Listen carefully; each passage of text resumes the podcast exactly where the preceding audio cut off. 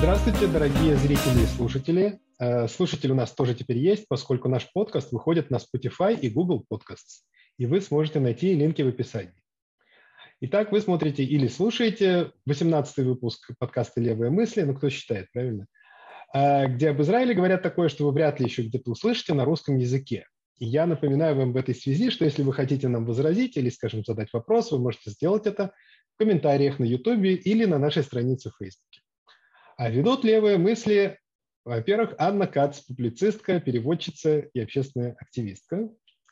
А, во-вторых, я Аркадий Мазин, журналист, публицист, специалист по арабо-израильскому конфликту. Здравствуй, Аня, это наша первая встреча в новом году, я, которой я очень рад. Привет, да, мы действительно давно не, не выпускались. Я хочу принести извинения. По техническим причинам в основном не выпускались перед нашими э, зрителями и слушателями. Итак, мы возвращаемся в 2022 году. Да, и, собственно, и... По, законам, по законам жанра, да, в этом выпуске мы должны подвести итоги прошедшего года э, и добавить, может быть, что-нибудь про год наступивший. Э, ну и что же важного произошло, да? Ань, я уверен, ты со мной согласишься, что самое важное событие этого года – это, собственно, рождение нашего подкаста. Да. Вот, который, его пилотный выпуск э, вышел 23 июня уже прошлого года, представляешь? И я хочу сказать спасибо Юрию Рашкину, который со второго же выпуска э, взял наш, нас на свой канал Рашкин Репорт. В общем, это оказалось очень, очень непросто, э, но очень увлекательно, и мы очень рады, э, что мы это затеяли. Правда, Аня, да? Да, Здесь, это очень стим, стимулирует и организует. Да, я, ну я вот, рада, и, что мы это делаем. Да. Надеюсь, и, остальные конечно, тоже рады. Ну, кто смотрит, тот рад, смотрит немало. Смотрит нас немало, слава богу. Отлично. Да. Отлично. Вот, короче, а если серьезно, то прошлый год э, прошел под знаком как бы нового правительства в Израиле, причем смены эпох, не просто смены правительства, и новой администрации США. Э, и с этого, я думаю, мы и начнем. И я, как э, житель США, возьму на себя вторую часть, а сейчас вот предоставлю слово тебе, Аня. Расскажи да, нам. Спасибо. Так это огромное событие, то есть после череды из э, четырех туров выборов у нас все-таки образовалось правительство, во что уже мало кто верил. Я лично считала, что это будет продолжаться ну, еще лет 10, по крайней мере, потому что как бы, существовал огромный, э, существовал паритет между теми, кто хотел сохранения как бы, правительства во главе с Бенемином Нетаньяу и тем, кто его не хотел. И с огромными усилиями удалось создать это правительство, при том, что, в общем, все больше людей и в том числе правых, понимали, что правительство во главе с Натаньяху больше не, не может существовать по ряду причин. Из-за расследований уголовных, из-за того, что он под судом. То есть он в любом случае, у него конфликт интересов, он просто занят в суде. И я уже не говорю о том, что он начал себя очень странно вести. То есть в результате э, можно сказать, что Биби скинул правый лагерь в той же степени, что и левый. Да, ну, потому ну, что... Ну, при, при этом, естественно, всех, кто его следовал, объявили левыми тут же, да? Это само собой, да. А, вот, то есть в скидывании Бенемина Таняу объединились и правые, и левые, и арабский лагерь, который вообще обычно достаточно пассивен и не ходит в коалицию. То есть тут как бы все сошлось, и ну, в результате получилась очень своеобразная коалиция, которую возглавляет э, глава партии который набрал 7 мандатов на выборах, что, конечно, поразительно необычно. Да? Нафтали Беннет, э, партия Ямина. То есть это очень экзотическая коалиция, тем не менее, мы ее приветствовали, в общем-то, с удовлетворением, хотя бы потому, что все это закончилось, потому что каждая избирательная кампания была более агрессивная, чем предыдущая. И два года, в общем-то, страна ничем не занималась, кроме избирательных кампаний. Э, два года не принимался бюджет. Э, в общем-то, ощущение было такое, что мы идем к какому-то краху, и что все, что угодно будет лучше. И, в общем-то, это сбылось, да, вот эта странная коалиция из левых, правых и арабской партии РАМ, которая, э, вообще говоря, достаточно специфическая, да, она достаточно религиозная, то есть есть гораздо более симпатичные арабские партии, а, вот, причем легитимация этой партии РАМ дал сам же Бенемин Натаньяу, который попытался переманить ее в свой лагерь, Да, и кстати, я хочу, извините, хочу сказать, что она как бы очень, вот, весьма религиозная, но при этом как будто не очень националистическая, да, что в принципе как бы э, очень хорошо показывает э, отсутствие ну, прямой связи между, между религией и, и национализмом. И мне как раз кажется, что вот появление РАМ в правительстве, оно позволило многим людям немножко как-то откалибровать свое отношение к конфликту, да, как будто понять, где, где здесь религия и где, и где национализм. Знаешь, мне трудно судить, насколько они националисты. Я вижу, что они прагматики.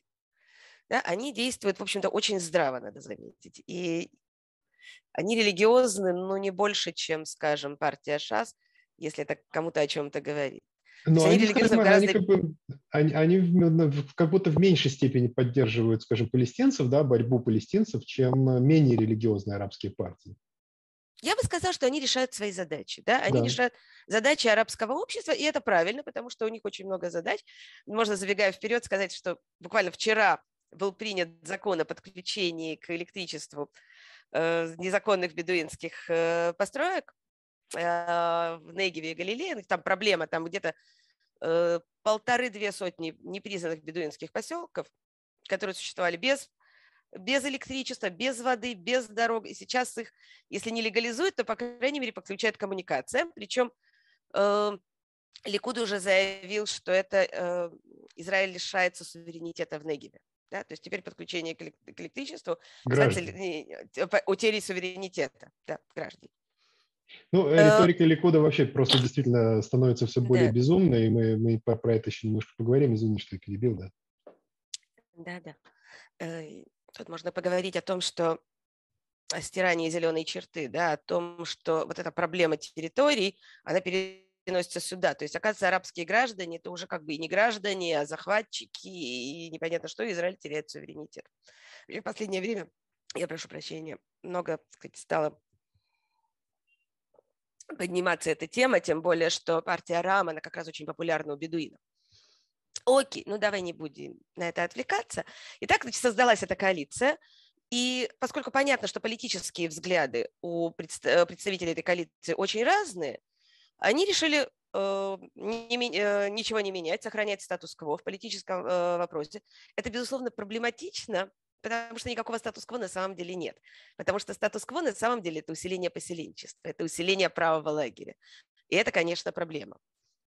С другой стороны, они хотят заняться все-таки экономическими вопросами, борьбой с короной, э, решением каких-то социальных проблем, снижением как бы градуса ненависти, который очень повысился за, за последние годы.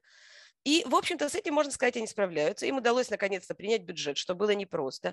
То есть оппозиция втыкает палки в колеса э, по абсолютно любому поводу. Э, мы говорили об этом. Да, да смешно, Даже они голосуют вещи, которые... в собственных интересах, да. Да, да, то есть то, что они как бы хотели бы сами провести, а им приходится голосовать против этого. Да, то есть это как бы очень странная ситуация, в которой никто ничего не может сделать, но я вижу в ней некие, некие продвижения в сторону все-таки в том числе разрешения конфликта и, сни, и снижения градуса ненависти внутри страны, и в сторону разрешения конфликта. Мы об этом поговорим позже, да?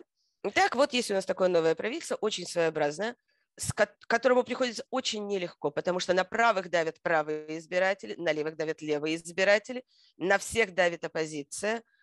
То есть атмосфера очень странная. Ну, в общем, я должна отдать должное э, коалиции, что она, в общем-то, ухитрилась при этом между собой не переругаться и все-таки что-то делать. И это отрадно видеть после всех этих последних лет. Да, ты знаешь, э, да, мы действительно об этом много говорили очень в первых выпусках, а, когда еще было непонятно, насколько правительство стабильное, казалось, что оно очень шаткое. И мне, кстати, кажется, что вот это поведение оппозиции, да, вот эти заваливания правых законопроектов, да, просто чтобы вот доказать неспособность э, правительства к работе, да, мне кажется, это уже все, эта тактика изжила себя. Да. Э, прошло да. слишком Она много... действует против них же прошло слишком много времени, принят бюджет, и, в общем-то, уже понятно, что это правительство, оно, оно, конечно, может рухнуть, оно может рухнуть в этом году легко. Но, но а тогда оно не будет сильно отличаться от других израильских правительств, которые продержались как бы не сильно, не сильно дольше. Вот, вот я хочу сказать, что я долго как бы думал на эту тему, и ты знаешь, э, мне пришло в голову, что э, прагматизм, здравый смысл – это фактически единственный общий знаменатель настолько широкого правительства. То есть они неизбежно должны были сойтись в этой точке. Ведь что мы наблюдаем обычно в политике, что мы наблюдаем в Америке. А, кстати, в фильме, который вот, вот мы думали, да, что обсудить, обсудить то, что все обсуждают. Я вчера посмотрел этот фильм «Не смотри наверх», Don't Look Up, и мне очень понравилось. Я даже, да? даже хочу написать очень, Такие большие разногласия. Одним очень нравится, другим очень не нравится. Я знаю. Я не понимаю, что там может не нравится, честно говоря. Вот, ну, я когда говорю к тому, что вот, например, там тоже очень хорошо показано, как э, идеологические разногласия вредят здравому смыслу. Они, они, они как бы противос, э, отталкивают людей от здравого смысла, поскольку как бы когда у тебя есть такая война, то если твой, твой э, э, то если Евтушенко за, то ты против. То есть если твой противник за, то ты против. И даже если он говорит как бы или пытается продвинуть какие-то умные вещи. А это правительство, поскольку из-за того, что это настолько широкая коалиция, они были вынуждены как раз вновь сойтись на этом здравом смысле.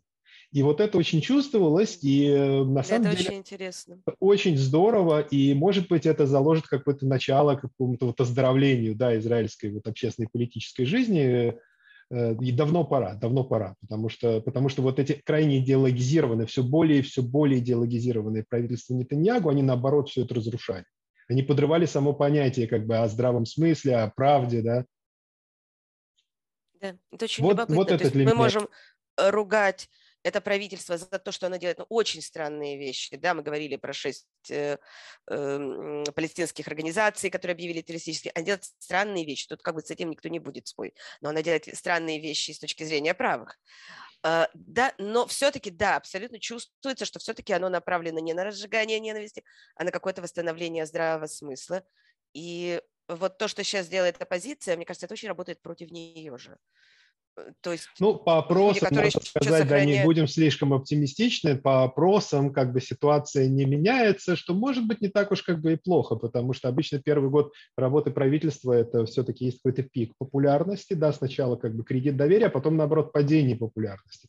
А тут как-то все ровно, насколько сейчас намного реже выходят опросы, э, за кого бы вы голосовали. Но все-таки... Ну, это недавно э, вышел, да. Да, и вот, насколько я понимаю, ситуация не очень меняется. Я как бы, даже не очень знаю, хорошо это или плохо, но просто будем посмотреть, как говорится. Ну, сейчас трудно судить вопросам, поскольку в Ликуде самом сейчас очень серьезные проблемы. И я хочу предсказать, что если будут э, выборы в ближайший год-два, это будут совсем не те выборы, которые мы привыкли видеть. Да, Там... да, безусловно. Ну, еще, я думаю, без, безусловно, надо, надо сказать да, о том, что это очень редкое, не единственное, да, но редкое в истории, и, и в современной вот, новой истории Израиля правительство без э, ультрарелигиозных, и это да. тоже очень дает о себе, о себе знать. Эм, можно сказать, можно сказать, да. Можно сказать, самые одиозные силы самые неразумные силы, они, в общем-то, остались снаружи, и, и, и хорошо. Ну, Харидим, смотри, они ведь изначально ультрарелигиозные, они, да, они были прагматиками, они были символом прагматизма, они были готовы идти и за правыми, и за левыми, хотя у них есть все-таки идеологическое предпочтение, да, в правую сторону, но были готовы идти как бы под... Э, вот, э, за, за определенную плату, да, то есть примерно как партия РАМ сегодня, они, в общем-то, в основном занимались проблемами своего сектора. И мне кажется, их, э, как бы, Нетаньягу, он их слишком прикормил. Он настолько, вот, как бы, настолько вот привязал их к себе, что они оказались немножко заложниками этого безумия, и, судя по тому, что происходит, сами этому не рады сейчас. Но дороги назад в правительство им пока что нет. И это тоже как бы очень как бы свежо, да, и интересно, что Израиль, э, опять же, это не единственный случай в истории, но это редкий случай, когда Израиль вдруг видит, что можно по-другому, да. Можно вот правительство без Харидим, и оно будет работать, и Харидим будут уже, уже не смогут настолько нагло как бы отбирать, отбирать бюджет. Да, знаешь, вот сколько я в Израиле, столько слышу эту фразу. Ни одно правительство еще не создавало, коали... ни одна коалиция еще не, не была создана без Харидим. То есть, хотя это не всегда так, но да, это, в общем-то, это редкий случай. Это интересно. Сейчас они, мне кажется, так э, э, безумствуют. У них есть еще одна причина. То есть, мне кажется, их там хорошо теснят религиозные сионисты во всяких их внутренних структурах. Да, там есть свои внутренние разборки. Да. Мы честно говорим, что мы не специалисты.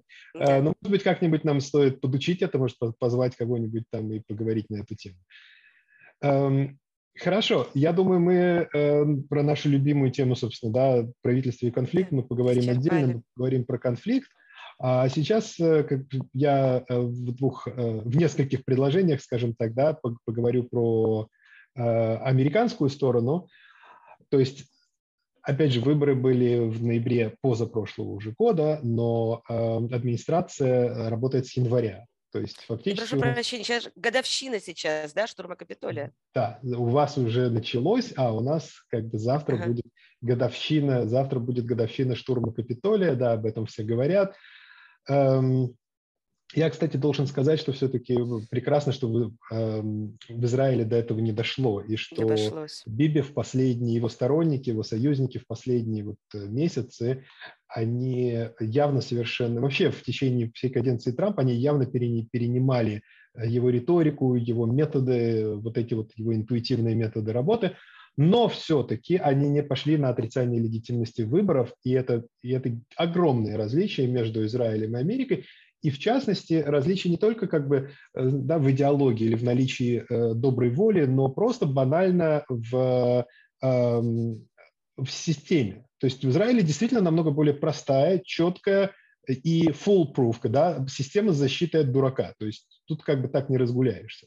Там. Для начала у нас ручной подсчет. Ручной да. подсчет на участках. Ну, Тут ручной подсчет почти везде в Америке тоже есть. Нет, скажем так, не подсчет, а есть как бы paper trail, то есть э, бюллетени бумажные, которые потом можно проверить, что и было сделано в нескольких штатах. Но как бы наша тема Израиль. Я хочу поговорить о том, как э, это правительство, как бы новая администрация Байдена, да, об ее отношении к Израилю. Э, и, в принципе, ну, во-первых, естественно, закончилась э, трамповская эпоха безудержной любви э, к Израилю. Э, это с одной стороны. Но э, с другой стороны, она закончилась негромким разводом. Я в свое время, э, когда Байден только избрался, я писал о том, что он, скорее всего, ну, тогда был еще не Таньягу, и тогда было ощущение, что он, что он останется. У Байдена и Биби, конечно, ужасные отношения, прежде всего, как бы еще с Обамовской эпохи, когда Байден был обамовским вице-президентом. Но тут так случилось, что сменилось правительство еще и в Израиле. Можно, стало возможным как бы открыть э, чистую страницу, открыть нов, новый лист. Да? Эм, но при этом э, Байден, Байден, конечно, умеренный демократ, и он ведет себя как таковой, и он в целом он очень не любит открытые конфликты, вообще ни с кем, ни во внутренней политике, ни во внешней. Он э, старый как бы лис, который предпочитает улаживать, улаживать дела как бы тихо, и тем не менее, в некоторых ситуациях как бы США за этот год одергивали Израиль, одергивали достаточно жестко. Э, по крайней мере, это отрадно наблюдать, хотя бы вот в этой истории с признанием шести организаций э, террористическими, хотя как бы Израиль не может себе позволить отменить это признание, да, но, но возможно, у этого, возможно, благодаря, скажем, в частности, противодействию США, э, у этого не будет серьезных практических последствий для, этого, для этих организаций. Э, мы еще посмотрим.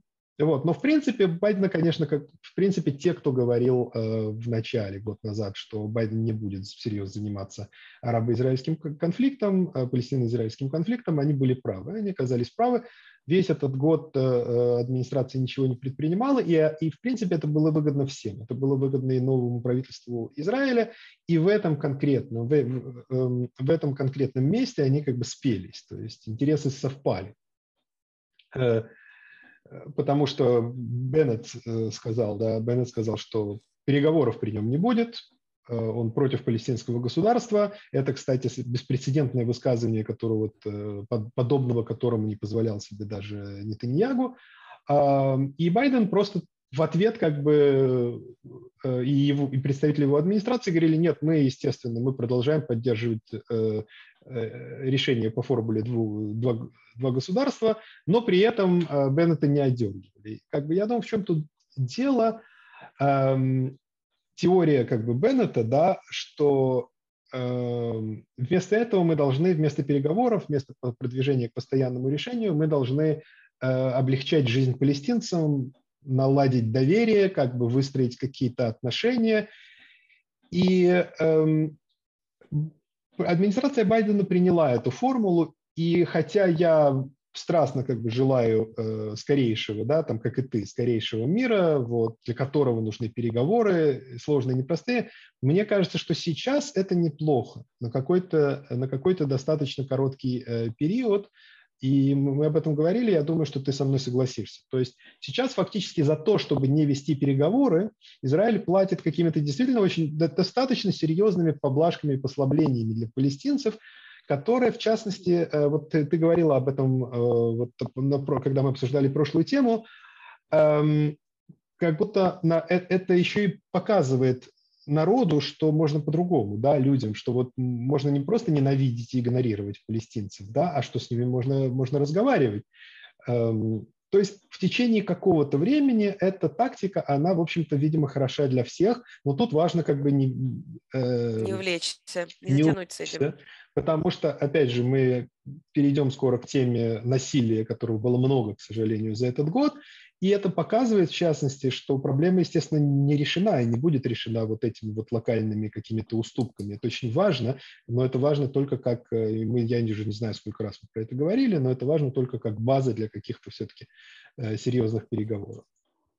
Э, вот, еще, значит, пару слов на эту тему. То есть э, Байден, он для, скажем, для, для левых, для, так сказать, антиизраильских, да, там сил, которых, кстати, много сейчас в демократическом лагере, Байден, естественно, стал разочарованием. Он не только не предпринял э, ничего радикального, то есть, например, он не увязал помощь Израилю с какими-то условиями, но и он, по-моему, не откатил назад ни одно трамповское решение по Израилю. То есть ни посольство, ни признание там, Восточного Иерусалима и Голланд израильскими. Прошу прощения. Да консульство палестинское в Восточном Иерусалиме. Что с ним в результате? Ничего, так и не открылось.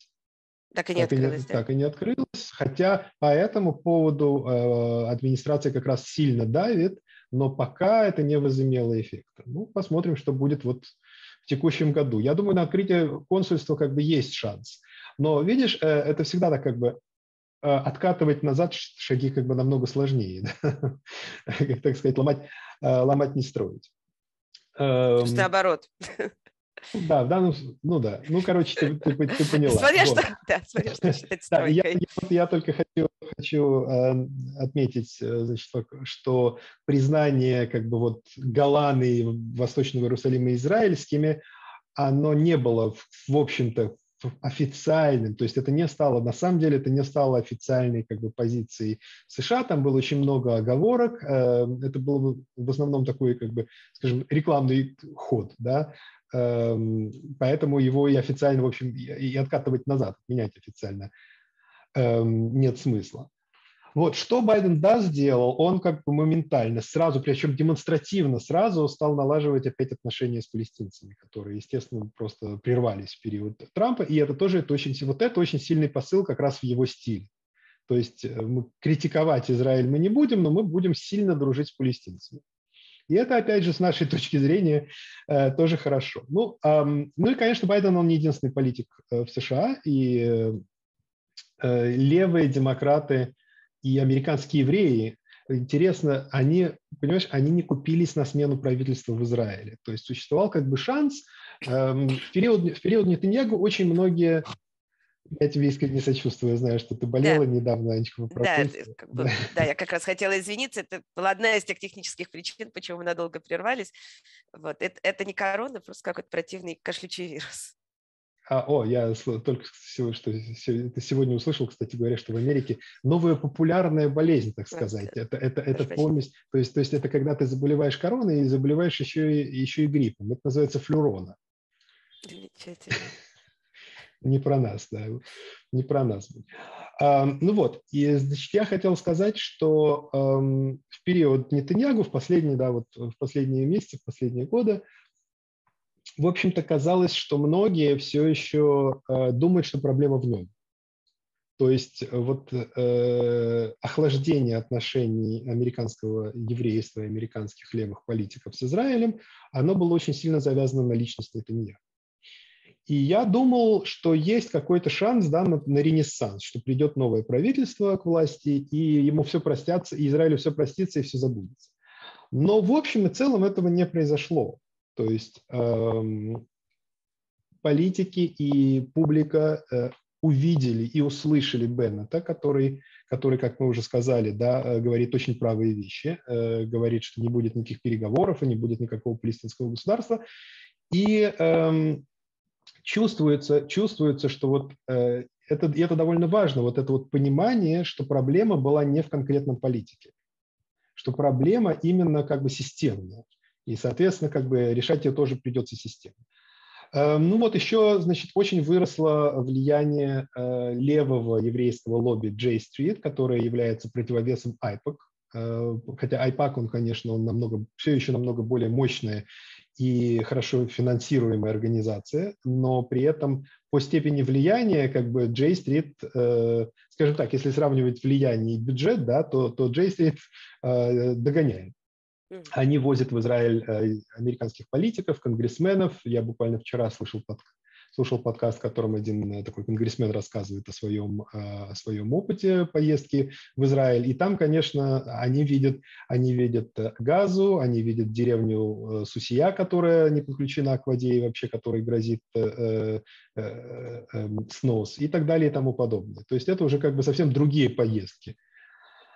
Эм, ну и очень интересно, что э, серьезная критика Израиля стала намного более легитимной в течение этого года, хотя мы пока не видим никаких практических последствий. Да, может быть, мы, я даже не знаю, да, наверное, в конце мы, может быть, упомянем нашу любимую на, как, в течение долгого времени тему Бен Джеррис, да, бойкот. Вот, и как с ним боролись. Я просто хочу сказать, что последнее, что хочу сказать по этому поводу, что судя по тому, что я вижу по дискурсу, а, все чаще стали вводить э, ситуацию в Израиле и Палестине в, в американский контекст, в понятные американцам термины, и это э, очень в большой степени обусловлено протестами БЛМ э, уже как позапрошлого года. Эм, потому что, э, ну, как бы эм, аналогия довольно-таки очевидно, не полностью, вот, но и э, BLM и BDS, они все-таки довольно сильно пересекаются, и поэтому BDS, то есть движение да, за э, санкции и, как бы, и отмену инвестиций в Израиль, они стали пользоваться этой риторикой, и это, это, и это в общем-то, возымело действие среди как бы, левых кругов, среди молодых и так далее. Э, ну вот, собственно, то, что я хотел сказать. Э, мне кажется, мы дальше хотели поговорить, э, собственно, вот как бы об истории насилия в Израиле и Палестине в этом году, и тут я опять передаю микрофон тебе. Погоди, я добавлю пару слов все-таки. Да, а, извини, конечно, да, естественно. Смотри, по поводу твоих последних, по поводу твоих последних слов, смотри, мы всегда говорили, что правом э, свойственно магическое мышление, да, что если не звать палестинцев палестинцами, то как бы конфликт сам собой рассосется и так далее. И вот ты говоришь, что именно риторика, да, то есть использование понятных слов, она, в общем-то, помогает вносить ясность. Да. То есть все-таки это не совсем магическое мышление, то есть от, от э, терминологии многое зависит. Нет, от терминологии, безусловно, многое зависит, и мы об этом, опять же, еще поговорим сегодня. Эм, ну вот. что? что касается, как мне кажется, отношений между Штатами и Израилем, ну, как бы все понимают, что как бы лучше сейчас Беннета, скажем, лишний раз не трогать, да, потому что все еще боятся, что вернется Натаньяу. Я, честно, вот я скажу, э, как бы использую свой кредит э, человека, который делает прогнозы, вот Биби уже не вернется. Я, кстати, хотел, я вот хотел... Я имею попро... наглость вот это заявить сейчас публично. Я склонен, я склонен с тобой согласиться. Э, в принципе, все как-то, да, эм, с Трампом вот непонятно что, да.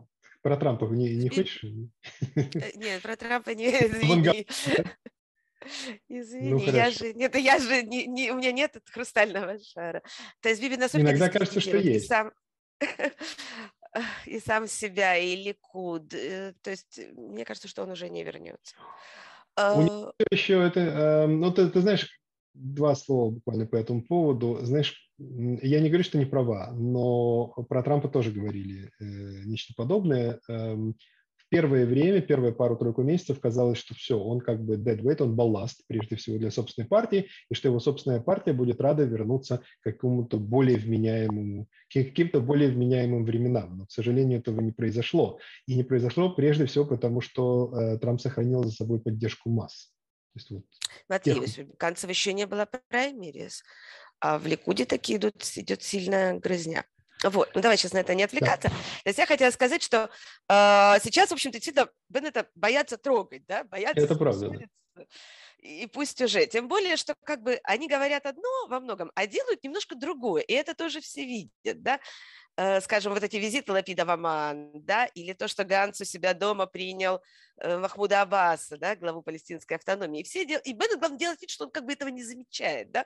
Он об этом вообще ничего не говорит. Нет, извини, с Аманом, да, там он участвует в процессе с Иорданией. А сказать, с палестинцами его как бы нет. Его как бы нет, как бы, и это все делается как бы без него. Но всем понятно, что не может министр обороны встречаться с главой адми... Э, палестинской администрации без санкций премьер-министра. Да, они играют, может... Они играют в очень интересную игру, да, это, это совершенно верно. То есть это примерно то, то, что я э, хотел сказать, что на данный момент такая ситуация выгодна всем, но тут действительно очень важно не пережать. И мы видим, что Израиль продолжает жить на пороховой бочке. То есть несмотря да, на, на э, как будто как бы тишь э, и гладь, так сказать, на уровне, на уровне отношений, да, вот там а, Америка, Израиль, палестинцы, собственно, год не был очень мирным, правда? Более того, то есть одна из вещей, которые сказал Аббас, который, когда он переезжал Ганцу, это же не просто так все. Он сказал, что он не допустит интифады, да, если ему даже подставят, э, представят э, курок к виску. То есть всем понятно, что он на самом деле хочет сказать. Он хочет сказать, что ситуация очень сложная, что он еле сдерживает, и что он теряет легитимацию на этом сдерживании, если только ее можно еще больше потерять.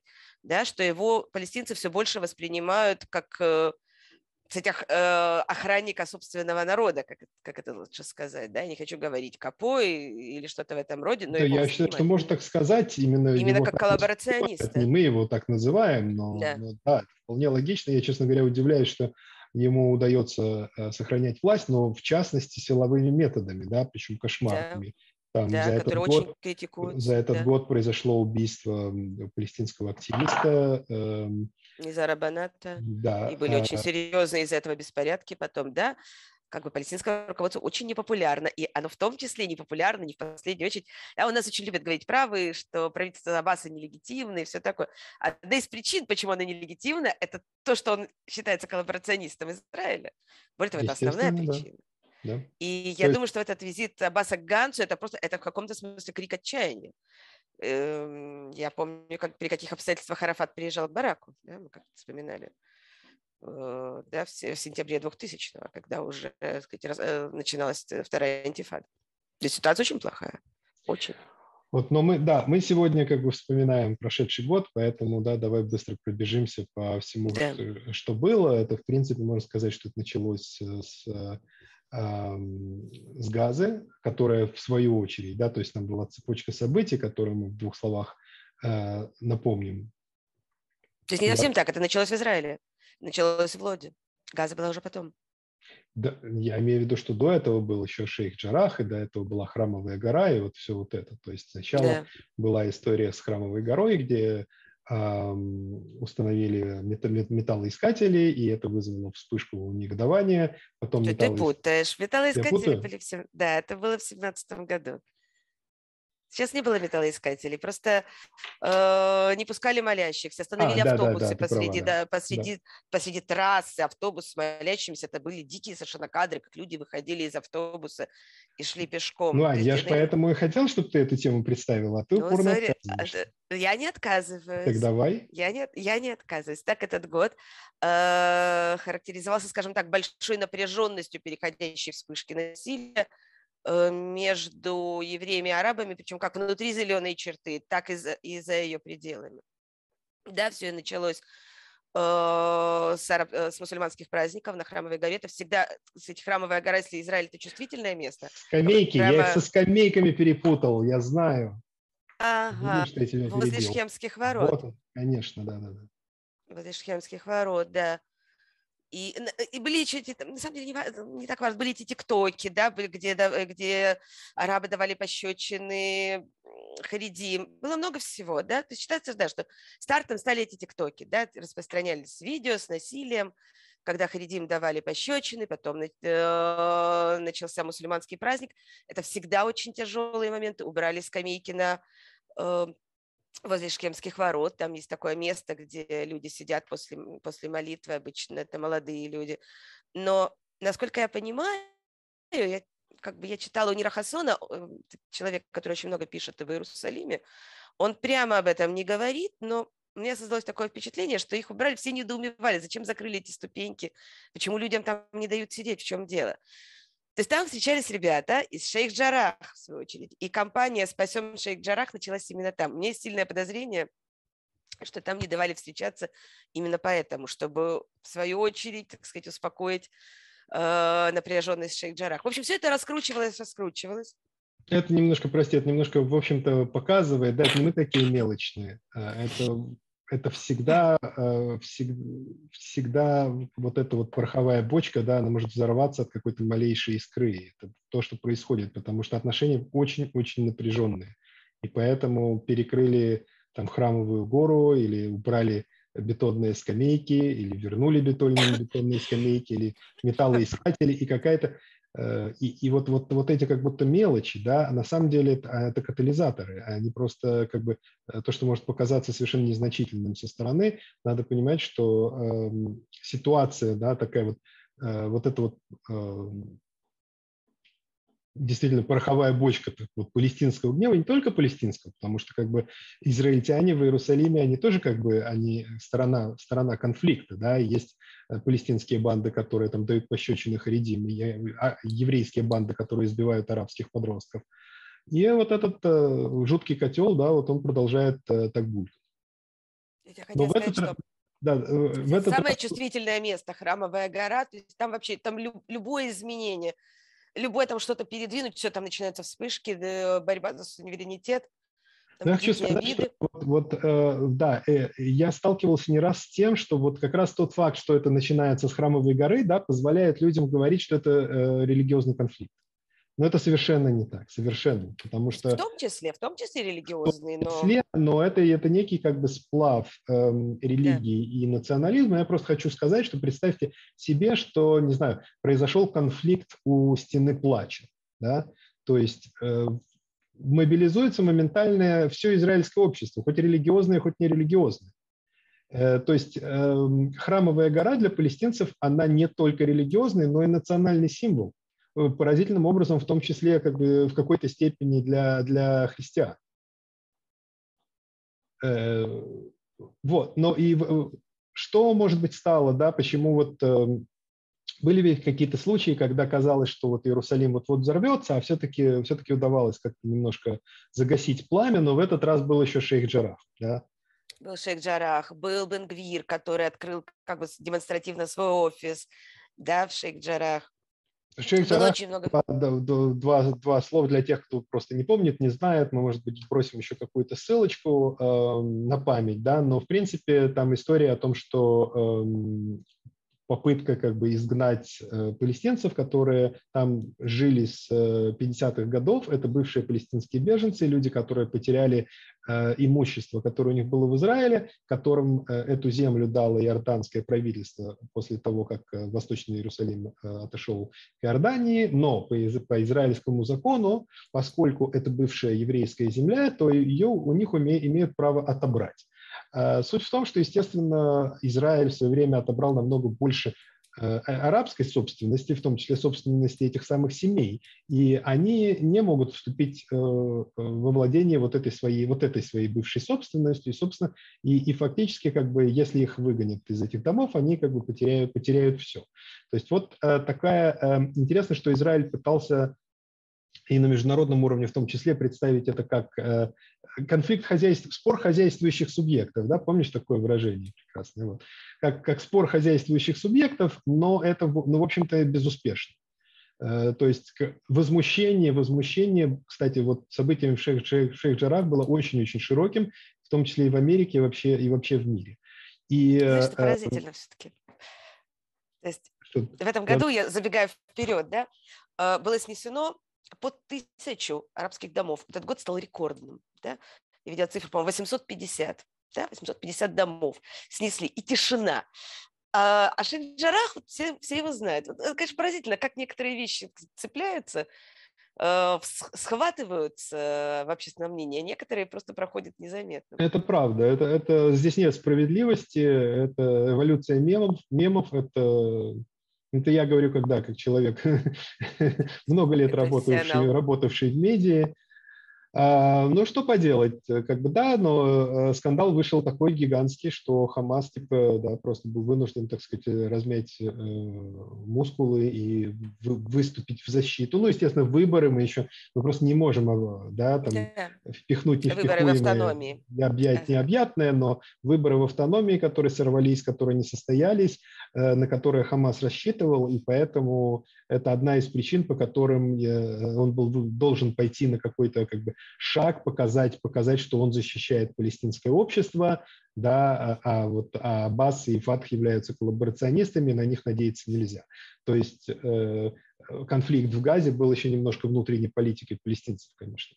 То есть, безусловно, более того, я даже писала об этом, когда что это, наверное, первый такой конфликт, причиной которого стало не то, что касается непосредственно Газа, а то, что касается Израиля и Иерусалима и Западного берега. То есть Хамас как бы заявил о себе как о защитнике всех арабов, в том числе израильских. И это, это как бы это новость, это не очень хорошая новость. А, вот, давай продолжим как-то. Значит, была операция «Страж стен», mm-hmm. да, когда Хамас отреагировал э, на происходящее в Израиле в первую очередь. И были межэтнические столкновения в городах со смешанным населением, Лодяк, Рамле, которые охватили всю страну. И это был, наверное, один из самых страшных моментов за этот год, и не только за этот год, потому что казалось, что э, ситуация просто выходит из-под контроля. Появились еврейские банды, которые ловили людей на улицах, ловили арабов, по всей стране в Кесаре. У нас в Герцли как бы тихий город, спокойный. Остановили машину, просто, ну, точнее, машина остановилась на светофоре, двое напали на водителей известного в городе человека, владельца магазина и так далее. То есть происходили совершенно жуткие вещи. Нападали на журналистов, э, грозили э, брать штурмом телестудии. То есть было такое впечатление, что у нас происходит какой-то э, переворот э, насильственного характера. Это было очень страшно. И я должна сказать об этом, когда очень мало кто знает, именно в эти дни и движение «Женщины за мир», и другие движения за, суще... за сосуществование, за мир, они вышли в Иерусалиме большой цепочкой, где-то около тысячи человек. Это очень много для, во-первых, ситуации, когда люди, прямо скажем, старались лишний раз из дома не выходить, так сказать, из-за угроз с обеих сторон. И потому что это было очень... Оповещение было всего за день-полтора. Да, то есть обычно люди за такое время не собираются. И вышли цепочка э, женщин, мужчин, арабских, еврейских, и встали э, возле стены Иерусалима. И мне кажется, что именно тогда все-таки насилие пошло на спад. Потому что насилие может существовать только э, в ситуации когда никто не против. Да, я всегда говорю, что если есть один погромщик, то есть сотни его поддерживающих. А если они видят, что им противостоят, э, они уже не будут так откровенно себя вести. То есть это вопрос общественной поддержки, это всегда очень важно помнить, да, что если да, мы не против, помню, то мы я за. эту акцию, это была очень важная акция, вы большие молодцы, что вы это... Э, К сожалению, очень, много, очень мало кто об этом писал. Вообще у нас очень мало пишут о позитиве. Да, а мне кажется... Как везде, как везде, должен сказать. Да, да. Мне кажется, что именно такие вещи эффективнее всего противостоят насилию. И уж, конечно, не контрнасилие, и не так полицейские меры, как показать, ребята, мы не с вами мы не с вами, у вас нет нашей поддержки, мы не ваши друзья, мы против насилия с обеих сторон. То есть мне кажется, это действие. Если ты не против насилия, то ты за. Если ты не выходишь против насилия, то ты в нем участвуешь. То есть есть такие моменты, когда просто нужно выйти и заявить о своей позиции. Мне кажется, это очень важно. А, вот. И вот эти вот события мая этого года, они закрепились в общественном сознании. Они, естественно, были поданы очень многими правыми как и это пугающая тенденция, надо заметить, как то, что мы не можем сосуществовать. Да? Это слово «дукиюм», сосуществование, да. очень популярное в Израиле. Очень многие выходили просто в телестудиях и говорили, ваш дукиюм, он работает. И мне все время хотелось спросить, а что вы хотите этим сказать? Вы хотите сказать, что мы не можем больше жить вместе? То есть было такое ощущение, я помню, несколько раз об этом говорила, Э, как будто зеленая черта в очередной раз стерлась, как будто территории это уже здесь. И уже здесь люди говорят о том, что надо выселять арабов, да, мы не можем с ними жить, они нам мешают.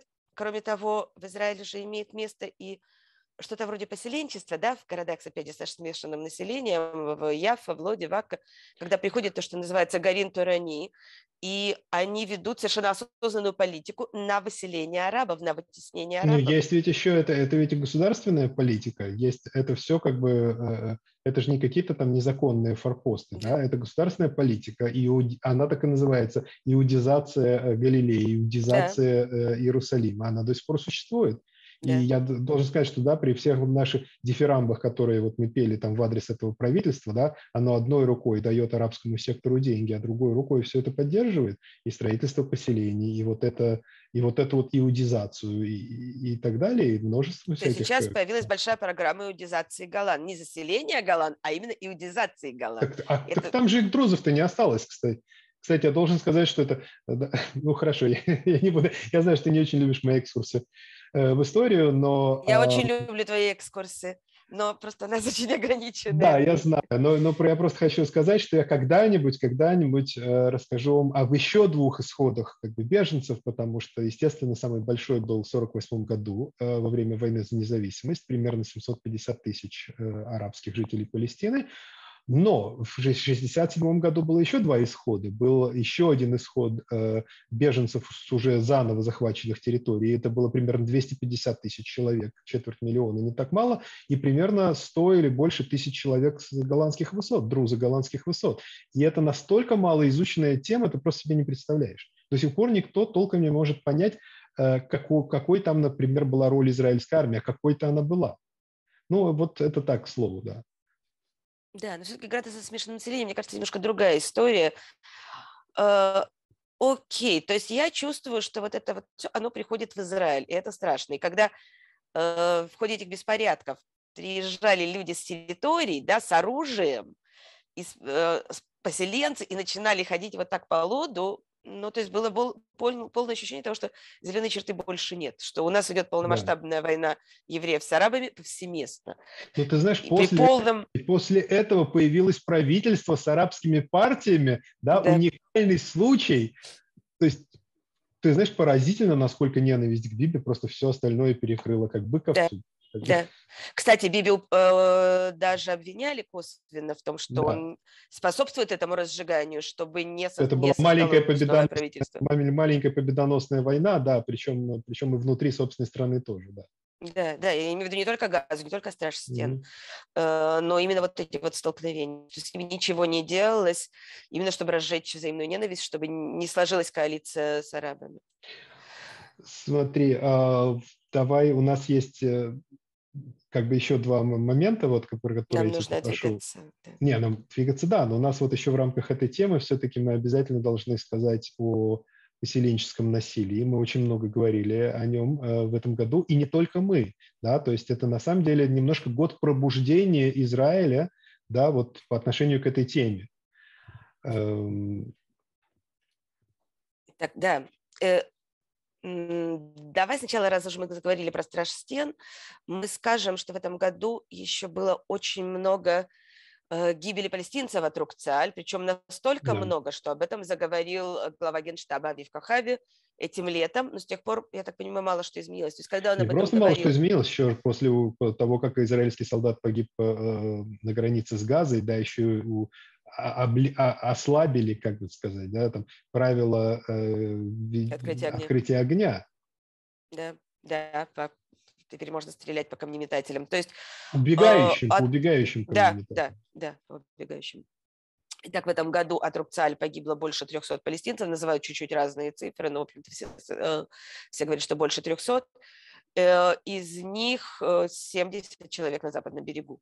То есть не в столкновениях, не в, от бомбежек газе, а просто, э, просто были застрелены при различных обстоятельствах, большинство из них безоружные. И да, это Авив Кахави сказал летом, что 40 человек за несколько месяцев погибших – это очень много, но с тех пор их стало в два раза больше практически. И это год напряженности, это год и роста палестинского насилия. Это не, э, в этом году погибло несколько человек израильтян. Это, в общем-то, достаточно, э, это, это немало. Это, конечно, более на, того, на, на несколько порядков. Месяцы, прости, они как будто даже напоминали э, вот эту интифаду одиночек 2015 года, да? да?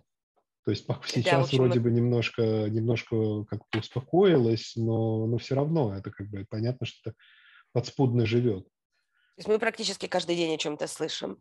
И вот мне кажется, этот визит э, Аббаса к Ганцу нужно воспринимать в том числе в этом контексте. Да? И то, о чем ты говорил, это поселенческое насилие, это резкий скачок поселенческого насилия, мне кажется, в полтора раза.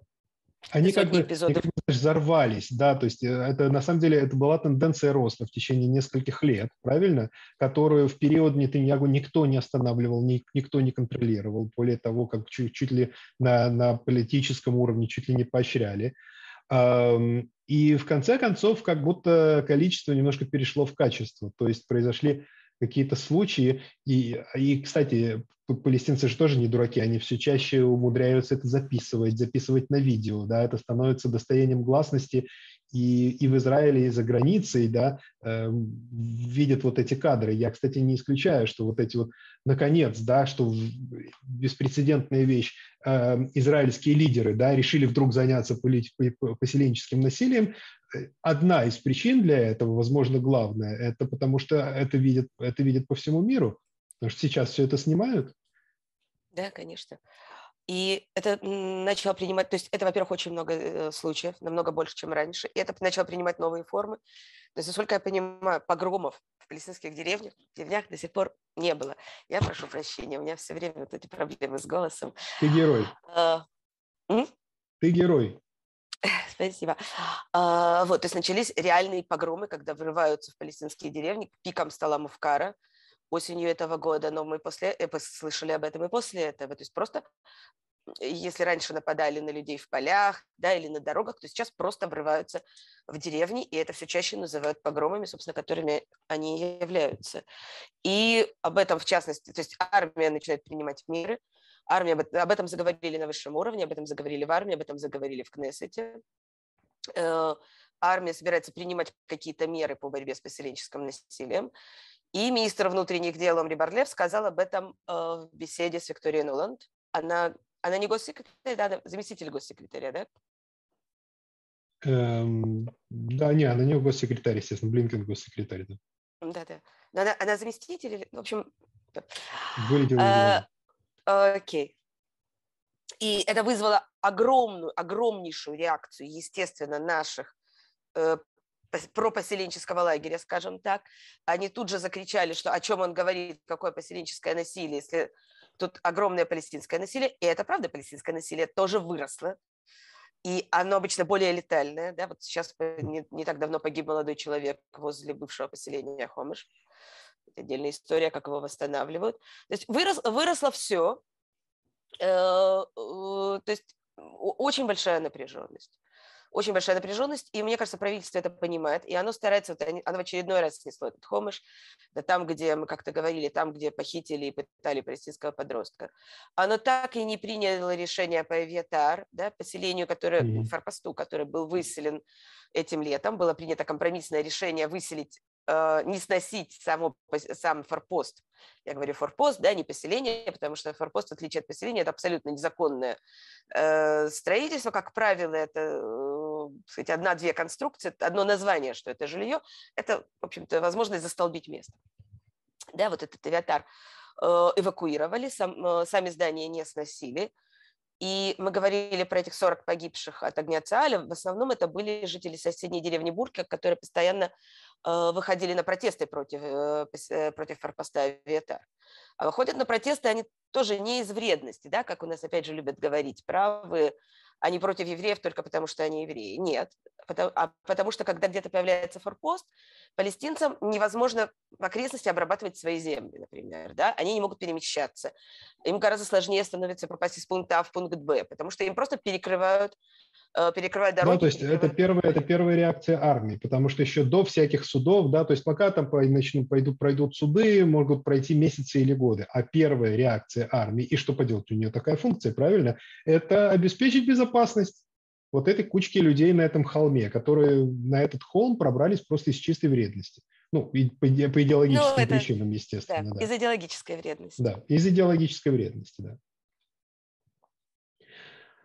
Эм, вот, ну вот я, э, я хочу, наверное, э, ты хочешь что-то что еще сказать по этой теме, Аня? Ты вот говорила, что это очень характерно вот э, с этим авиатаром, да, который вроде как его не торопится вернуть, причем, насколько я понимаю, уже Верховный суд говорит, что вы уже должны принять решение, а правительство не принимает решение, понятно почему. Оно просто, оно не хочет делать ничего, то есть, с одной стороны, оно понимает, что возвращать туда авиатар, угу. это, это новый очаг напряженности, да, не возвращать, точнее, принять решение и возвращать, это настроить против себя правых, это настроить против себя поселенческие круги. И оно действительно в тупике, да, мы все время к этому возвращаемся. Правительство в тупике, оно не может действовать ни в одну сторону, ни в другую сторону. Да, и ты говорил, ждет ли правительство, администрация Байдена от Израиля каких-то шагов. Ну, то есть всем понятно, э, что сейчас в этой ситуации никаких переговоров быть не может что не готовы к этому ни мы, ни палестинцы. Да, но это как будто такая сейчас... парадоксальная ситуация, что как бы их и не может не быть с другой стороны, хотя бы каких-то контактов. Э, должны, контакты, контакты, абсолютно так, да, то есть должны быть какие-то меры по сглаживанию, да, причем, мне кажется, они должны быть не только экономические, какими их видит Беннет, но они должны быть именно политическими, должны быть какие-то заявления. Это должны быть, э, я не знаю, действительно, эвакуации каких-то особенно эм, жестоких форпостов, особенно криминальных форпостов. Это должны быть все-таки какие-то, то, что называется, шаги, выстраивающие доверие. Знаешь, над этим очень много уже смеялись, что сколько говорят про это выстраивание доверия десятилетиями, но да, как бы мы сейчас не можем делать радикальные шаги, но мы должны готовить, э, в том числе израильское общество, да, то, что называется, размягчать ухо, готовить к тому, что правительство, по крайней мере, не всегда поддержит поселенцев, mm-hmm. что оно, да, осознает, что есть проблема, да, и даже если они говорят, что не будет палестинского государства, они при этом произносят сами слова «палестинское государство». Да? Мне кажется, Биби и этого не говорит. Это интересно. Ну, согласись. Да, есть. Билли просто говорил, что мы управляем конфликтом, вообще нет никакой палестинской проблемы и так далее. То есть он себе говорит, что проблемы не существует. Сегодняшнее правительство говорит, что проблема существует. Оно не хочет ее решать но она, по крайней мере, Да, они еще, знаешь, они еще все-таки не дошли вот до такого уровня э, владения, да, там вот, вот э, этой псевдо, псевдоправдой, нет, вот именно вот этой вот псевдо, вот владение этим медиапространством все-таки Биби в этом смысле был, был гений. Они еще да. так не умеют. Да. Они, они не могут игнорировать это. Да. Они много чего не умеют, мне кажется. Они не так умеют работать с Западом, у них нет таких каналов, которые выстроят для себя Биби. Конечно, Поэтому конечно. Они не очень могут сейчас... Э, вот так вот, э, да, вот как Биби использовал этот интернационал э, диктаторов и авторитарных лидеров, как он очень умело это использовал. Эм, но я хочу, хочу на секундочку эм, вернуться к тому, что говорила, или мы говорили в начале. Э, вот это вот безумие, да, оно уходит, оно ушло в оппозицию. Оно стало, то есть, ей, э, потому что когда, когда правительство да, старается вот пройти по этой яичной скорлупе да, и старается сделать так, чтобы не, не все взорвалось, да, оппозиция, наоборот, она просто она, она упорно прется этими канистрами масла к этому костру. Да-да. Это... А, причем до смешного. То есть, например, каждая встреча с палестинским лидером да, сейчас станов... просто становится предательством. Да? То есть оппозиция воспри... от... Э, объявляет это предательством, хотя это бред, такого никогда не было в Израиле.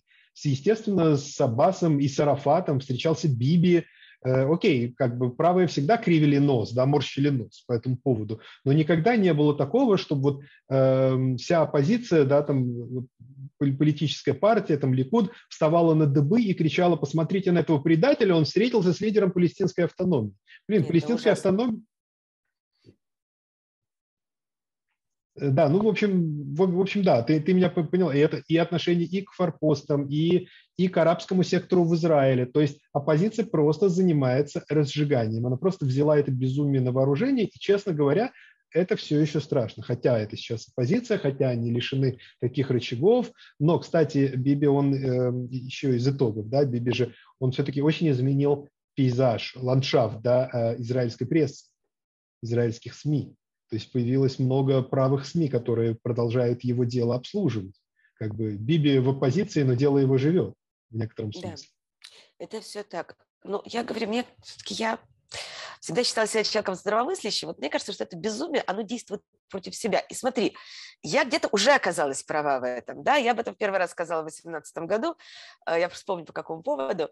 Когда была демонстрация против закона о национальном характере государства. Просто это коснулось лично меня, да, это травля в сети э, когда мы фотографию с этой демонстрации распространяли везде по сети и со всяческими эпитетами, и э, я сказала, ребята, вы сами себя не слышите. Вы не слышите, насколько, насколько дико то, что вы говорите, выглядит со стороны. Вы сами себя сожрете. И, в общем-то, смотри, это примерно то, что происходит. То есть их безумие уже отшатнуло от них и партию Сара, и партию Беннета. Я думаю, что в первую очередь это было именно безумие. Да, что с этим вот нельзя больше находиться в одной лодке, даже если это безумие направлено как бы в твою пользу, да, если это Я очень склонен безумие... с, тобой, с тобой согласиться, но за этим страшно наблюдать. Вот, вот. Страшно, страшно. Как будто, конечно. да, как будто все, все, все не так ужасно, и, и, и траектория может быть как бы правильной, но все равно как-то страшно. Скажем так, а... мне намного менее страшно, чем год назад. Год назад мне Это правда, страшно. это правда. А намного менее страшно, чем весной, скажем, да когда все это происходило. То есть я вижу, что все-таки они отодвин, их отодвинули в сторону, и в этом есть некая историческая справедливость. То есть вот такое безумие, оно у власти находиться не может. Все что угодно может, но не да, Аня, мы вынуждены перейти к последней теме. Мы еще да. в течение всего года старались э, наши выпуски как-то ужимать. Вот. А тема очень интересная на самом деле. То есть это реально как бы оставили на сладкое. И это тоже как бы из, из итогов года. Одно из очень серьезных изменений, которые произошли в прошлом году, это две крупные организации э, э, правозащитные. Бецелем, одна из самых известных израильских и самых старых э, организаций, и Human Rights Watch, то есть это такой Бецелем на международном уровне, да, то есть это после Amnesty International самая известная международная правозащитная организация гигантская. Значит, Бецелем в, январе и Human Rights Watch в апреле а, объявили Израиль государством протеида об этом, как бы об этом э, разговоры, так сказать, шли давно. То есть были отчеты, были отдельные мнения. Есть еще организация Ештин, которая сделала то же самое в прошлом году. Но все-таки это было таким очень фринджевым, да, как сейчас, э, э сравнением. Э, вот. И э, от этого как бы отмахивались. То есть люди, которые сравнивали Израиль, э, то есть обвиняли Израиль в, в апартеиде, да, они были такими, к ним относились как к городским сумасшедшим. И поэтому то, что произошло, это такой довольно-таки тектонический сдвиг. И мы об этом знаем, и каждая из организаций, каждая из организаций, кстати, написала огромный отчет по этому поводу, и мы дадим ссылки на эти отчеты, потому что вы можете просто составить собственное мнение, да, вот не отмахиваться, а почитать, э, на чем, собственно, такая оценка э, основывается. И спойлер, да, спойлер, это не антисемитизм. Слушай, сейчас Эмоцин антисемит, ну что ты хочешь? Да, да, да. Да. Эм, э, это, это действительно это связано, потому что, потому что э, когда вот такие серьезные обвинения в адрес Израиля начинают проникать в мейнстрим, да, Израилю, собственно, нечем крыть, кроме как обвинениями в антисемитизме. Но э, как бы э, ваши, да, то есть я очень люблю эту цитату, но мне немножко опасно ее как бы, упоминать. Ваши рыжие кудри скоро привлекаются, и вас просто начнут бить. Вот, ну, шутки, шутки шутками, но а, откуда мы, в частности, знаем, что это очень серьезная как бы, опасность от министра иностранных дел Лапида, который только что встречался с э, журналистами, и на этой встрече он немножко как раз поговорил о наступающем, как бы наступившем годе, о том, чего следует ожидать, и эм, он сказал потрясающие вещи. Он сказал, что главное, чем его ведомство будет заниматься в этом в текущем году, в наступившем году, это борьба э, против, против объявления Израиля государством апартеида. И он заранее сказал, что эта борьба фактически проигранная. То есть его Заранее ведомство... сказал, я прошу прощения, он тоже сказал, что это ведет кучка антисемитов. Да, то есть как бы, ну, я хотел к этому, к этому подойти, но то есть Извини. речь идет, нет, нет, ничего страшного. Значит, речь идет прежде всего о структурах ООН. И можно как угодно как бы относиться вообще, как бы, когда тебе ничего не грозит, очень легко э, плевать на ООН и рассказывать какая-то э, неадекватная и э, как бы никому не нужная, и устаревшая и антисемитская, конечно, организация. Я, правда, должен сказать, что э, Декларация независимости Израиля во многом основана на э, резолюции ООН о разделе Палестины, да, то есть фактически выводится, там говорится, там говорится, что, что, что ООН э, своей резолюции дала, собственно, право, то есть говорится о праве на создание государства, которое вот э, э, в частности, благодаря этой резолюции появилась. Ну ладно, дело не в этом. Дело в том, что как бы это все-таки не настолько иррелевантные, не настолько нерелевантные организации, да, э, и отмахиваться от них можно только во внутреннем израильском дискурсе или в фейсбучике. Да, это очень удобно, но на самом деле это не, все не так просто.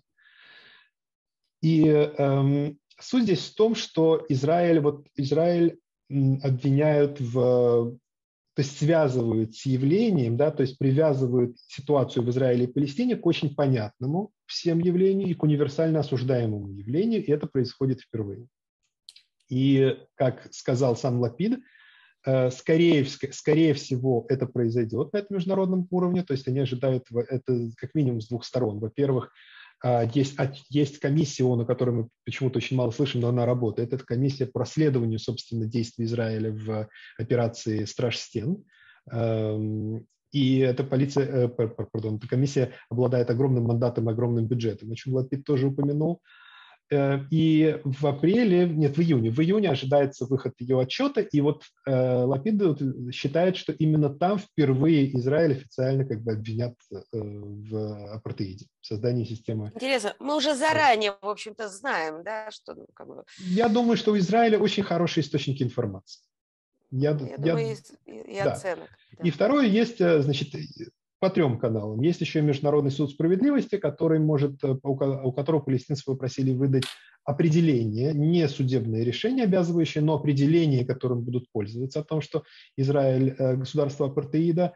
И э, есть комиссия ООН по предотвращению расовой дискриминации, в которой тоже палестинцы подали жалобу, и тоже в течение года ожидается ее отчет – и во всех этих случаях э, Лапид предполагает, что сопротивление Израиля бесполезно и что это произойдет.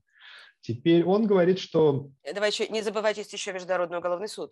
Это да, но они как бы не, э, не занимаются, хотя палестинцы тоже пытаются, пытаются э, расширить э, расследование против Израиля, которое ведет Международный уголовный суд, на э, апартеид. Почему? Потому что апартеид считается официально как бы военным преступлением. Да, да это, это, один из вид, это один из видов военных э, преступлений. Эм, и вот, значит, Лапид говорит, что сначала это будет, как бы, возможно, очень серьезный удар по культуре и спорту. И, опять же, казалось бы, мелочь, да, но, э, но это не такая мелочь. И это, этим не ограничится. И мне было знаю, очень интересно то, что Лапид по этому поводу сказал. Он сказал, проблема э, в том, что эм, израильтяне это почувствуют на своей шкуре, и это, он сказал, хоцеми, хоцеми флагот, по-моему, он сказал, то есть это эм, э, как бы почувствуют, э, это возмутит представителей об, обоих политических лагерей, потому что израильтяне очень любят спорт, да, вот, и культуру, и, ну и культуру, культуру да, да, да, вот, и спорт.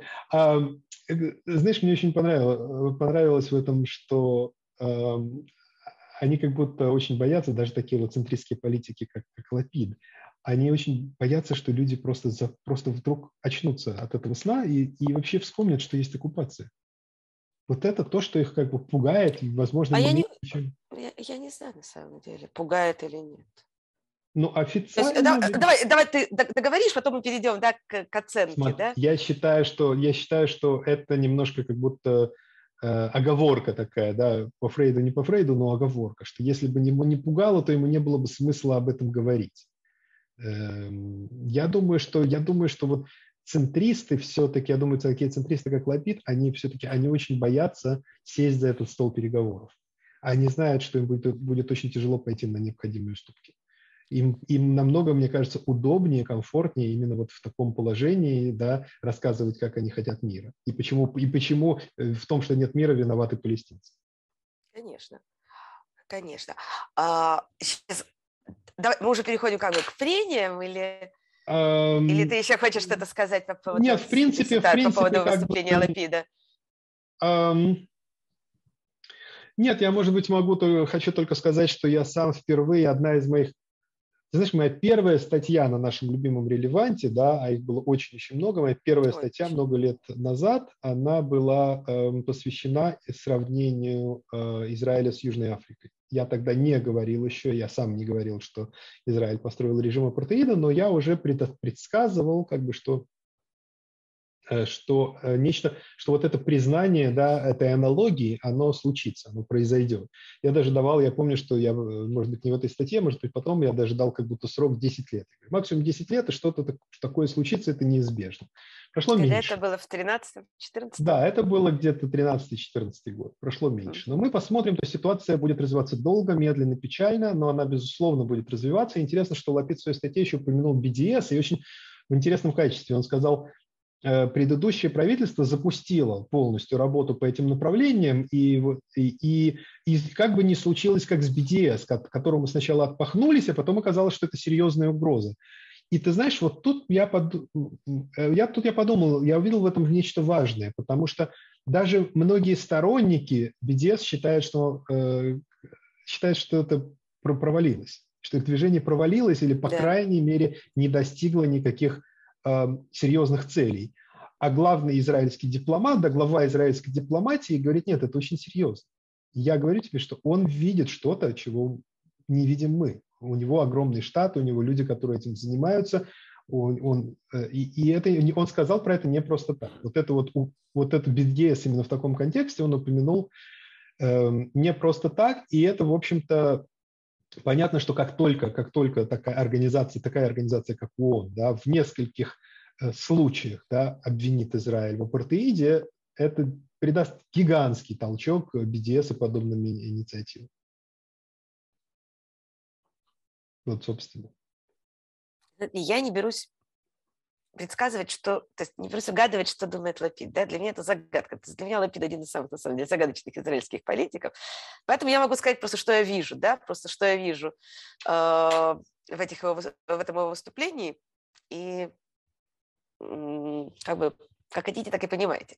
Значит, я вижу, что он предупреждает. Я вижу, что он предупреждает, что ребят, нас ждут большие проблемы. А, конечно, он говорит кучка антисемитов. Как бы, а что он еще должен говорить? Нас правильно обвиняют в апартеиде? Нет. Это, Но он предупреждает. Безумно. Ну, вот, вот если ты рассказываешь, да, как ты тяжело, как ты борешься с привлечением всех своих сою, всех союзников, борешься с ООН, да, а под, как бы про, пытаешься предотвратить вот эту вот страшную опасность, и в следующем предложении ты называешь их кучкой антисемитов. Ну, как ты, знаешь? Ну, не понимаешь, это ритуал, это ритуал, да, как бы от, этого, от этой риторики нам никуда не деться. Далее, он говорит очень важную вещь, с одной стороны, да, то есть он говорит, а, как бы это можно понимать абсолютно двояко все, что он говорит. А, дальше он говорит, что если если не будет политического процесса с палестинцами, то нас объявят государством апартеида. Он говорит буквально, что он говорит дальше? Нужен политический процесс? Нет, он говорит, что политический процесс мы не будем вести, потому что у нас есть коалиционные соглашения, пресловутый статус-кво, о котором мы говорили с самого начала, да, на котором основано правительство. И дальше он говорит, что на самом деле палестинцы сами не хотят мира, вот они какие нехорошие бегают, жалуются, и у нас нет партнера. Но я слышу тут главное, я слышу, если не будет политического процесса, нас объявят государством апартеида. И виноваты будут в этом, скажем так, наши партнеры по коалиции. То есть я могу увидеть в этом месседж, могу не увидеть. Я не знаю, я же говорю, я Лапида не берусь трактовать. Но каждая его фраза сама по себе очень значима. То есть он прямо предупреждает, если все эти годы нам говорили, палестинцы никого не волнуют, палестинцы никого не интересуют, да. палестинцев окончательно списали там со счетов, э, про соглашение Авраама, заключенное этим летом, да, с Бахрейном и с Эмиратами, говорит, смотрите, палестинцы больше никого не, не волнуют. И вдруг оказывается, что они волнуют, и причем в отличие от предыдущих всяких резолюций, да, у этого могут быть последствия, да, нас могут не приглашать э, на культурные и спортивные мероприятия, для нас это всегда было важно, но это даст легитимацию действительно BDS, это может спустить просто снежный ком санкций, то есть как бы, если уже можно, то к этому присоединяться. То есть сейчас я считаю, что вот это вот э, клемление всех м, противников оккупации антисемитами, это было очень мощное оружие но оно может себя исчерпать. Да, это как бы оружие вот судного дня, который как будто он, он не то чтобы не наступил, он постоянно, да, тут нет одного да, судного дня. Как в какой-то момент это уже начинает звучать странно и неестественно. И если э, несколько организаций ООН примут решение о том, что Израиль государство апартеида, то уже обвинениями в антисемитизме не отделаться. То есть я считаю, что Лапид может вполне в, этих, в этом своем выступлении, да, это был брифинг для журналистов, он вполне может предупреждать. То есть понятно, что он говорит все эти ритуальные слова про то, что палестинцы не хотят мира, и то, что он это кучка антисемитов, но он может предупреждать, ребята, надо что-то делать. В конце концов, соглашение, э, коалиция коалиции, соглашение соглашениями, но как бы может быть плохо. Я да? согласен. И напряженность я, с палестинцами, и напряженность это... в мире. Я согласен, что это именно то, что он говорит. И да, и фактически он говорит, что это единственный, единственный ре, реальный метод, по крайней мере, затормозить этот процесс, это предложить палестинцам что-то другое. Это все, это уже, это действительно ситуация уже очень простая. Либо... никогда ни один министр иностранных дел, ни один премьер-министр не говорил в таком тоне. То есть Биби всегда кричал, что да, нас все обижают, все плохие, но никогда не говорил об угрозе. Лапид говорит об угрозе. Ну, потому что на самом деле произошло что-то очень серьезное, потому что это не, э, я считаю, что это не из-за Лапида, а, а действительно, а из-за того, что сейчас речь идет о признании Израиля государством протеида, и это намного я... серьезнее, чем все, что было до сих пор. Я думаю, это в том числе из-за Лапида, потому что представь себе, если бы сейчас был премьером Биби, и он же был бы министром иностранных дел, скажем, да, он бы это вообще бы проигнорировал или бы просто ограничился бы словами кучка антисемитов да, он бы не расписывал так подробно все эти угрозы и не говорил бы самое главное. Это правда, нет. Ну, это из-за отсутствия политического процесса. Но смотри, мы знаем, что у политиков всегда очень как бы сложная, смешанная мотивация, да, у них есть и как бы искреннее желание там все-таки, не, пардон, не просрать страну хотя бы вот, и э, и внутриполитические какие-то, то есть позиционирование. То есть всегда по политике, что политик делает всегда, политик всегда себя позиционирует. Точно так же, естественно, естественно, Лапид сейчас позиционирует себя, да, как э, альтернативу э, правому крылу собственной коалиции, да, тем более, что вот он э, через какое-то время там, да, он займет, э, теоретически займет э, там, пост премьер-министра, то есть он эм. прямо сказал, что и его каденцию тоже не будет переговоров из-за коалиционных соглашений. Он это объявил абсолютно буквально. Да, То но как вот бы на этой каденции Беннет... его, его, его, его политическая карьера не заканчивается. Естественно, он себя выстраивает, да. выстраивает для, будущих, для будущих войн политических. Вот ты говоришь, Беннет сказал, что не будет палестинского государства, да, и Лапид говорит, что не будет переговоров. То есть я слышу, что они вообще произносят эти слова хотя бы. То есть они возвращают их на повестку дня, хоть в негативном ключе, да, но возвращают у нас же был полный вакуум лет 10, эти слова вообще не произносились. Какой политический процесс? Какие, какой ну, это тоже это немножко, немножко то, о чем я говорил, что, что Биби, он был настолько умелым, да, и остается, да, политиком, что он как-то, он мог, он уже умел игнорировать реальность, он мог как-то подстраивать реальность под себя, как-то что-то из нее лепить, да. Ну, реальность-то как бы... Она никуда нет, естественно, что, понимаешь, потому что грязь есть грязь, в какой-то цвет ее не красит. Но Биби, можно говорить все, что угодно об этом правительстве, но оно... Что-что? Билли Биби был более умелым маляром. Безусловно, безусловно. То есть можно говорить все, что угодно о нынешней коалиции, но она обозначила проблемы. Что они будут с ними делать, это уже другой вопрос. Но, по крайней мере, этот вопрос хотя бы обсуждается. Да, ну а мы будем за ними следить. Э, я думаю, все, я думаю, наше время на сегодня истекло. Я думаю, мы очень хорошо подвели итоги Несма- этого года. Несмотря на весь мой кашель, Несмотря, за который... Выздоравливай, пожалуйста, окончательно. Да. да, спасибо. Держим кулаки.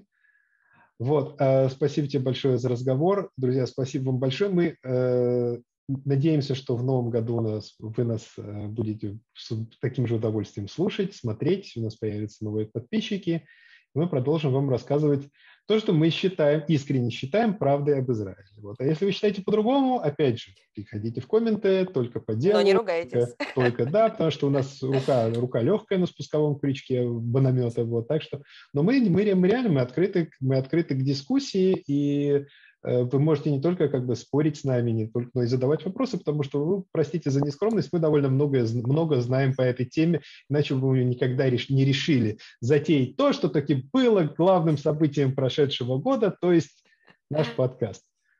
Спасибо вам всем большое. Ой, мне нельзя смеяться. Да, я хочу всех поздравить с Новым годом. Да, приятно. Прошедшим, я присоединяюсь, прошедшим Новым годом всех. Все, я, я прошу прощения. Все, да. Зак- опускаем занавес.